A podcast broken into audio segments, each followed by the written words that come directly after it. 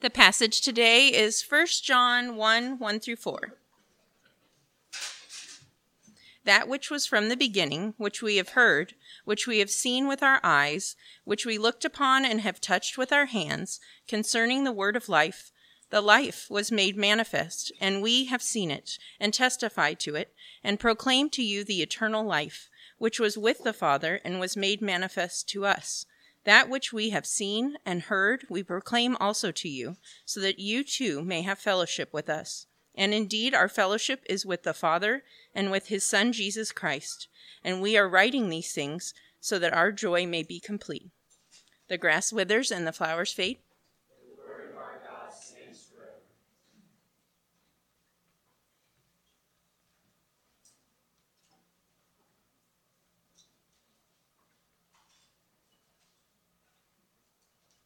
If you have a copy of God's Word, go ahead and turn to 1 John while I adjust. I'm short. All right, there we go.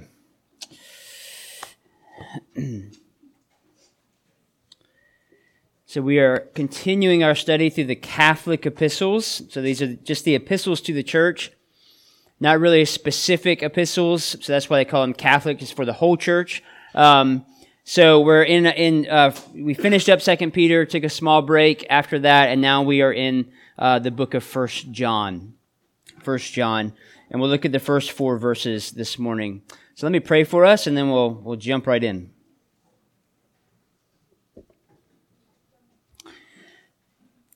Father in heaven, we uh, again we we thank you for gathering us again in your presence. Um, what a humbling thought that is that, it, that we are in your presence right now. And so I pray, God, that you would help us to be attentive to what you have to show us this morning from your word, that you would open our eyes to behold the wonderful and good and beautiful truth that you have for us. And we pray all of this in Jesus' name. Amen. So, as many of you know, I enjoy a good book. And the way that I approach a new book is I read the back or I read the inside dust cover to get an idea of what the book is about. So they'll give you a, a brief summary of it. Uh, then I read the blurbs on the back because I like to know what other people think about the particular book that I'm about to buy. So I'll read their comments. And so then if I'm satisfied with all of that, then I will open the book up to the table of contents and then I will read through what the, uh, what the chapters are going to be about. And usually by that time I've purchased it. So, so I, when I get the book, I, I then do something that I'm sure, uh, or I imagine probably most people skip in the book. And that is, I read that part at the very beginning of the book called the preface or the prologue. And so the, the preface is meant to, to set you up as a reader on, on where the author intends to take you in his or her writing. So it always helps me to read that to kind of get my mind around where this book is about to take me. Well, this is what we, we see happening in 1 John chapter 1, 1 through 4. It, it's, it's the preface or the prologue of John's entire letter here. And, and what this, this preface does instead of introducing us to its author or introducing us to the audience or even beginning with thanksgiving for those that he's writing to, instead, John is letting his readers know the what and the why of his letter, and he just jumps right into it. Which has everything to do with, with this Christological reality of God becoming flesh, and then the implications that reality of God becoming flesh has on those who claim to follow Christ. So take, for instance, the two-part structure of John's letter. Both parts making clear claims to this Christological reality. Part one, which takes place from chapter one, verse five, all the way to chapter three, verse 10, deals primarily with the fact that God is light. And then part two, which takes place from chapter three, verse 11, to chapter 5 verse 21 to the end of the book deals primarily with the fact that God is love. So in both parts of John's letter, we get clarity on what God has done for his people by sending Jesus as the light of the world and his love for humanity. And so then John takes those two parts, he takes those two realities, and then he compares them to what the world has to offer us. He says, here is the gospel. Here is what God has done. And here is the world. And here is what the world has to offer. And I can guarantee you that the world comes up short every time. So in 1 through 4, verses 1 through 4 that we're looking at this morning, they give us an introduction into this. So I want to look at these verses in three ways this morning. First, looking at the facts of the message. Second, looking at the reality of the message. And third, looking at the hope of the message. So the facts of the message, the reality of the message, and the hope of the message. So the facts of the message. So anytime we jump into a new book, you know it's always important that you have to ask certain things about the book. That is actually a wise thing to do. And so one of the ways uh, to do this is to ask certain, what I call investigative questions of the text so that it grounds us into, into within its frame, framework. So the first question that we would write, which is, I mean, what, what we would ask, which is really important, is who is writing this? Who is writing this? So the first thing that most writers of the letters of the New Testament do is they introduce themselves. That's how uh, letters were written during this time. Um, and they introduce themselves with this salutation on the front end of their letter. So, I, Paul, am writing this letter to you, or I, Peter, am writing this letter to you. So, uh, again, the Apostle Paul is good about this. Peter is good about this. Other gospel writers are good about this. But not so much with the letters of John. First, John does not have the typical characteristics of a Greco-Roman letter. So a bit more investigation must take place in order to pin down who is writing this. But it's actually, when you start to do this exercise, it's actually pretty fascinating the way in which John's identity is found through his letter writing. And that's because of how similar in style and organization it is to the fourth gospel, which is also attributed to John, the gospel according to John. So one commentator said, in the New Testament, it is difficult to find two works more similar in expression. And the reason that uh, he says that is you see all of these themes and these uh, these uh, different uh, repeated words in both of the letters in John. So just give you an example, the the, the words light, darkness, and life uh, are all themes and words that you hear in both the Gospel of John, but also in First John. So John chapter 1 verses 4 through 5 says, In him was life, and the life was the light of men. The light shines in the darkness, and the darkness has not overcome it. And then you look at First John chapter 1 verse 5. This is the message we have heard from him and proclaimed to you, that God is light, and in him is no darkness at all. And then you have the theme of truth. So John 3:21 says, "But whoever does what is true comes to the light, so that it may be clearly seen that his works have been carried out in God." And then you have 1 John 1:6, "If we say we have fellowship with him while we walk in darkness, we lie and do not practice the truth." So some similarities there. So and, and then furthermore, in the opening verses of of John's, both John's gospel and this first letter that John is writing to the churches, uh, they both open with the same type of, of preface.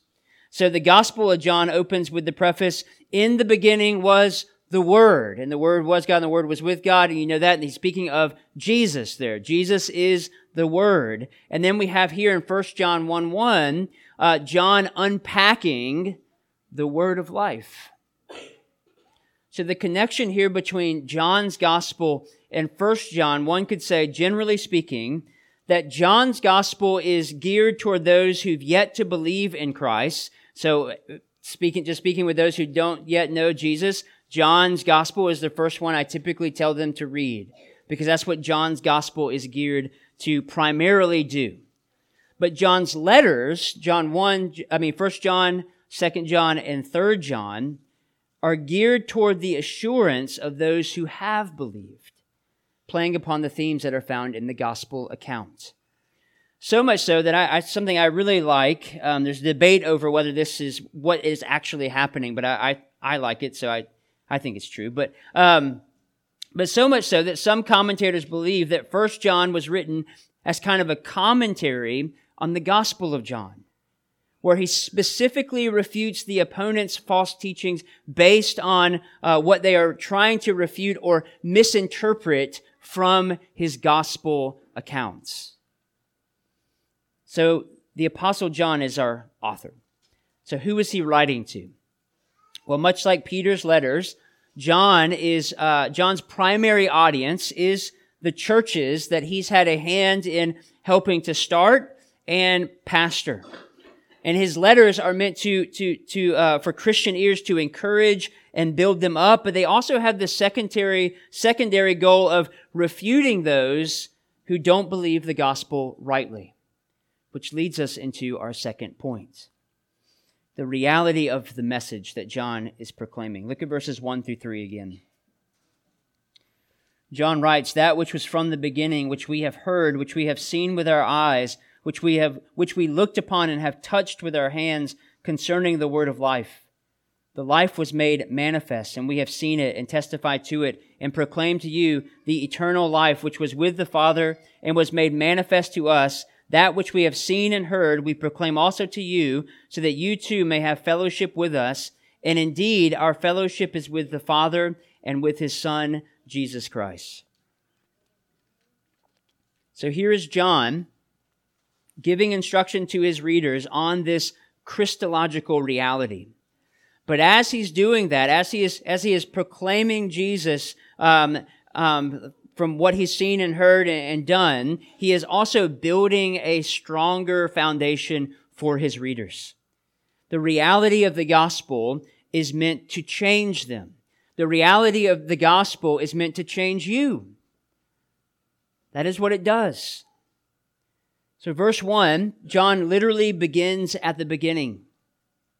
He's using Genesis language here, language here like he does in John chapter 1 verses 1 through 2. John is telling his readers by using this Genesis language that what he is about to say in this short preface unfolds the purposes of God from eternity to eternity. In other words, the Christological reality is something that has always been true and will remain to be true.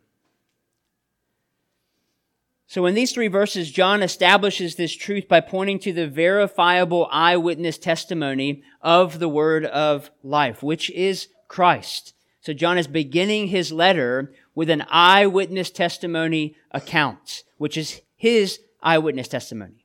So when you think about an eyewitness testimony or you think about anything in life that is important, so this could be a wedding, it could be the birth of a child, it could be a murder or some other type of crime. We watch a lot of true crime in our house, and murder is the first thing I go to. Um, but having eyewitnesses is always a good thing. And the more eyewitnesses you have on, say, some crime that was committed, the better. Well, the same is true for Christianity. The Bible is not a book of fiction written by fiction authors. The Bible is a true account written by eyewitnesses, or at least those who have spoken to eyewitnesses. So these are the eyewitnesses for these accounts that we read about. So in his book, uh, When Skeptics Ask, Norman Geisler says this. He says, most books from the ancient world are written by one person. So I just got through reading Meditations by Marcus Aurelius. He is the only author of that book, which is something we hold to be true. This was a real man in real space and time, and he wrote this book, one author. So most books from the ancient world are written by one person. The New Testament has 27 books written by eight or nine different persons. The traditional authors include Matthew, Mark, Luke, John, Peter, Paul, Jude, and James. All of these were apostles of Jesus or their associates. Regardless of this, the record shows that they were contemporaries of Christ who were either eyewitnesses or who used the testimonies of eyewitnesses. End quotes. And then, just specifically speaking about our author John, in the Gospel of John, chapter 15, verse 27, this is where Jesus tells his disciples, uh, and John being one of them, and you also will bear witness because you have been with me from the beginning. So Jesus himself says, You are eyewitnesses of my life. You have heard my teachings. You have been with me through everything, and you will be my witnesses because of this. And then John 21, 24 speaks specifically about John. And this is what it says. This is the disciple, speaking about John, who is bearing witness about these things and who has written these things. And we know that his testimony is true. Why do we know his testimony is true? Because he was an eyewitness. He walked with Jesus. He talked with Jesus. He touched Jesus. He ate at the same table as he did, drank from the same cup as he did. He was an eyewitness. So that's how we know it's true. So John, if you were in a court case here, would be a, a key witness in a court case uh, if you wanted to prove the validity of who Jesus was.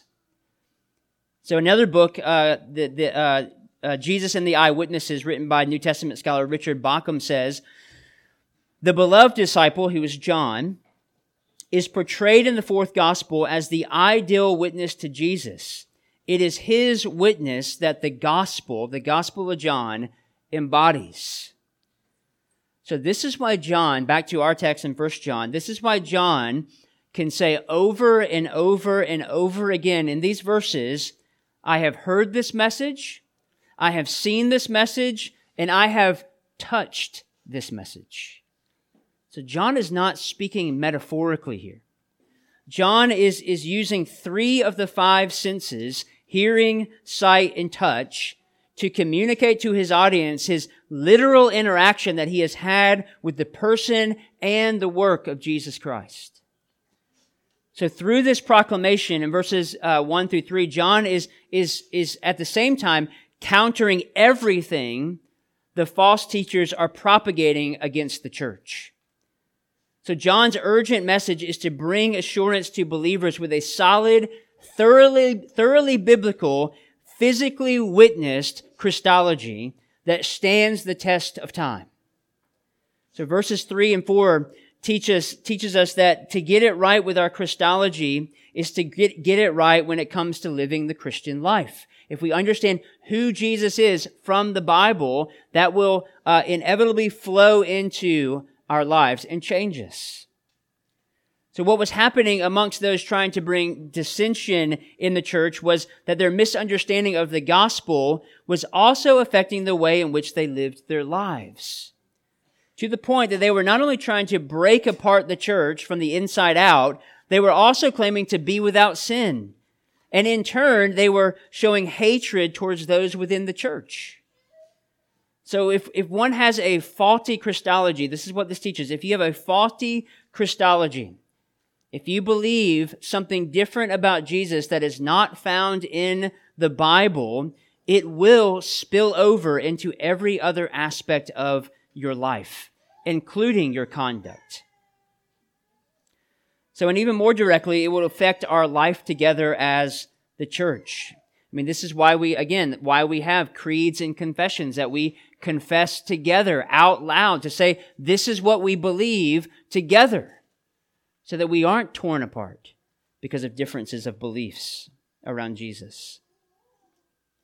And because, as John says in verse 3, that the fellowship they have is the fellowship they have with the Father and the Son, Jesus Christ. This is why, this is why it is so important for us to, to be grounded in the truth and reality of who Jesus is from the Bible, not from the culture, but from the Bible because that is who we have fellowship with.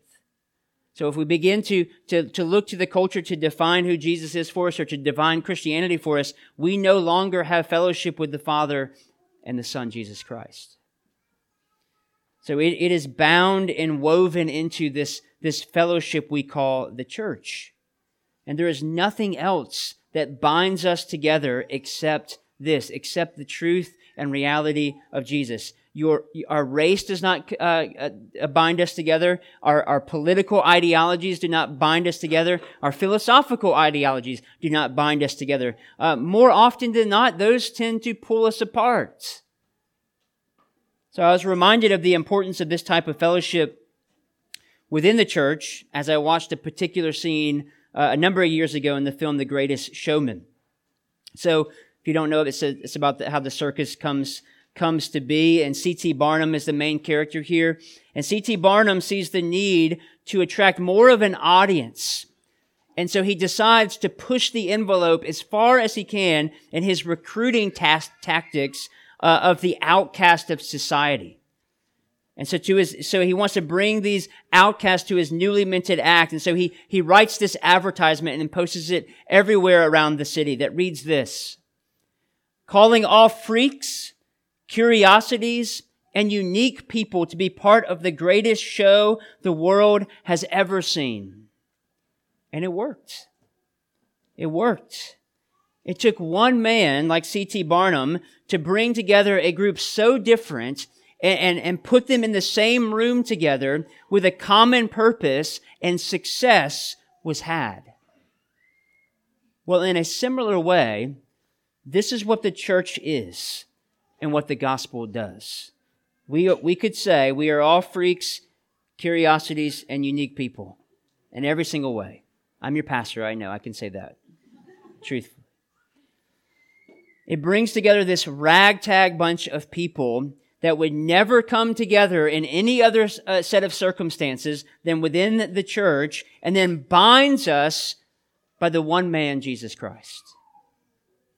So I like the way my friend Ray Ortlund puts it. He had this in his, um, in his church bulletin in Nashville. He says, Welcome to all who are, who are weary and need rest. To all who mourn and long for comfort. To all who feel worthless and wonder if God cares. To all who fail and desire strength. To all who sin and need a savior. To all who hunger and thirst for righteousness. And whoever will come, this church opens wide her doors and offers her welcome in the name of the Lord Jesus Christ. That is what the church is. And so John ends his preface in these in verse 4 saying, when we can grasp this reality of God in the flesh and its unifying power amongst a diverse group of people like the ones in this room, then, and only then, John says, is our joy made complete on earth as it is going to be in heaven, which is our third point. The hope of the message. Now, this isn't necessarily the hope as in Jesus Christ is the hope. I mean, he is always the hope of the message, I hope. But what, but what John is saying here is this is what I hope, uh, this is what I hope results from this message that he has here in verses one through four. John is, is hoping, uh, that, uh, his joy will be made complete. Just look at verse four. And we are writing these things so that our joy may be complete. So, like I said earlier, John's message is twofold. The first goal is to encourage and build up believers. And the second goal is refuting those who don't teach the Bible rightly. And so the way he's doing that is he is, he is preaching and proclaiming this message of reconciliation. He's not just attacking these false teachers, but, but by doing that, he is doing that. He is attacking these false teachers. So by doing this, by having a twofold message, we, it shows us that he's not merely addressing these churches out of thin air. He has cause for the way he's writing and what exactly he's writing about. So much like Second Peter, uh, uh Peter's second letter, John is seeking to warn his readers of those who threaten the integrity of the apostolic faith. So, so both authors, Peter and John, refer to these types of people who, who bring this sort of threat to the church as false prophets or false teachers. And John, I love John's language here because he is unapologetic when he calls these false prophets things like liars, deceivers, and antichrist. Over and over again in John's letter, he does this, and you'll see it. So much like the apostle Paul, in Acts chapter 20 when he was about to leave the church. Paul says these words to the, to the elders of this church. He says, I know that after my departure, fierce wolves will come in among you, not sparing the flock. And from among your own selves will arise men speaking twisted things to draw away the disciples after them. Therefore be alert. remembering that for three years I did not cease night or day to admonish everyone with tears. And now I commend you to God and to the word of his grace, which is able to build you up and to give you the inheritance among all those who are sanctified. And this is exactly what is happening within the churches that John is writing to. They are going to encounter wolves. And these are not just wolves that will come in from the outside. These are wolves that will rise up from within the church. These are wolves that they are already encountering who had uh, seceded from the church and were propagating a twisted form of the gospel, which, just so you know, this is happening right now in our world. There are people who are preaching a twisted form of the gospel, and many follow. Many follow. So these who have seceded from the church because they say uh, they have received a special anointing of the Spirit and began to proclaim a different message from what John had been proclaiming from the scriptures. So some of the main issues was that their message held a different view on the person and work of Christ. They had a different Christology. They had a different understanding of who Jesus was, and it wasn't from the scriptures. So as well as that they had a different understanding of, uh, because they had a different understanding of who Christ was and what he did, they had a different understanding uh, towards Christians' obligations to keep God's commands found in the scriptures, namely, to believe in his son Jesus Christ and to love one another. Do those commands sound familiar? Those are the those are the commands that Jesus gave and Jesus proclaimed as the two greatest commandments in all of the scriptures to love God and to love your neighbor as yourself. And these false teachers are saying, you don't have to do that. That's not what, that's not what Jesus was about. So their teachings boiled down to an unbiblical view of Jesus, which then flowed into how they lived their life. And this is what, this is what it included. And you'll see this laced throughout First John. One is the denial of the Son, the, the denial that Jesus was actually the Son of God. Two is the denial that Jesus had come in the flesh. So did, did, did God actually put on flesh and come to be with us? And then third, the denial that Jesus is the Christ, which means the denial that Jesus is the Messiah, the denial that Jesus is the only Savior of the world. Now, John's purpose in writing his letters is is not to engage these wolves directly. If we were to, if we were to do that all the time as, as preachers and teachers of God's word, that is all we would ever do. We would constantly, there's always something new coming up in the culture. There's always something new that is arising, some new truth, some new, uh, some new thing that, that people say they believe now. But instead, this is what we should do. It's what John does. He sees his responsibility to the church primarily and to show them how these secessionists, these, these false teachers were false, and then to prevent his readers from being deceived, much like Peter does in 2 Peter. So simply, John was making sure their Christology, their belief about Jesus, was strong and right according to the scriptures. That's simply what John was doing.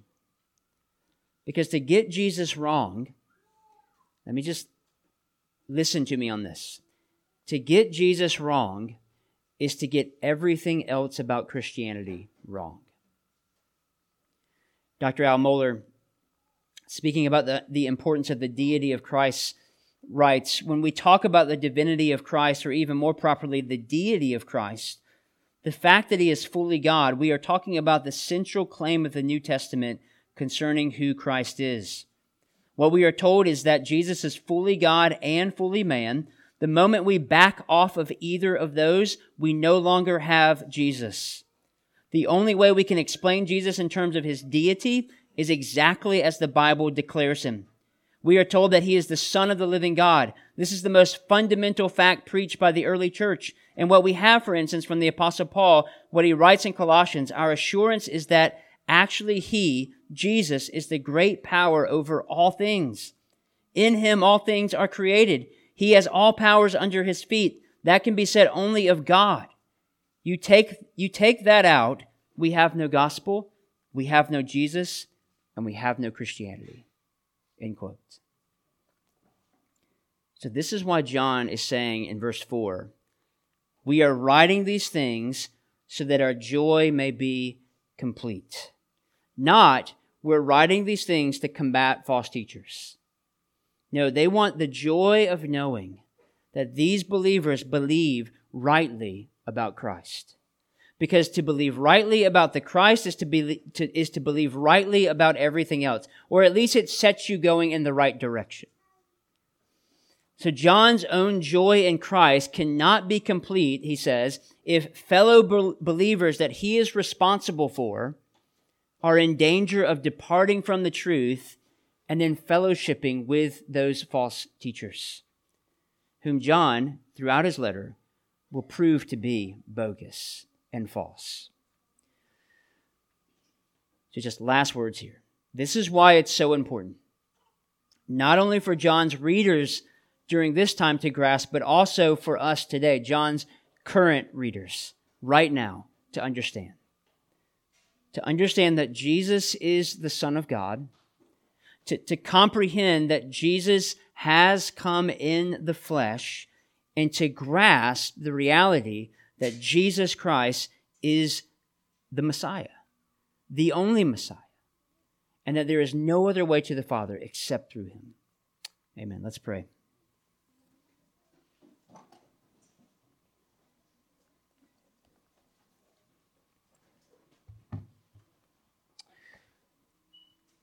Father, we're thankful for a new book of the Bible to study and read and learn from. And I pray, God, that you would continue to give us wisdom and insight as we do so over these uh, next uh, couple of months.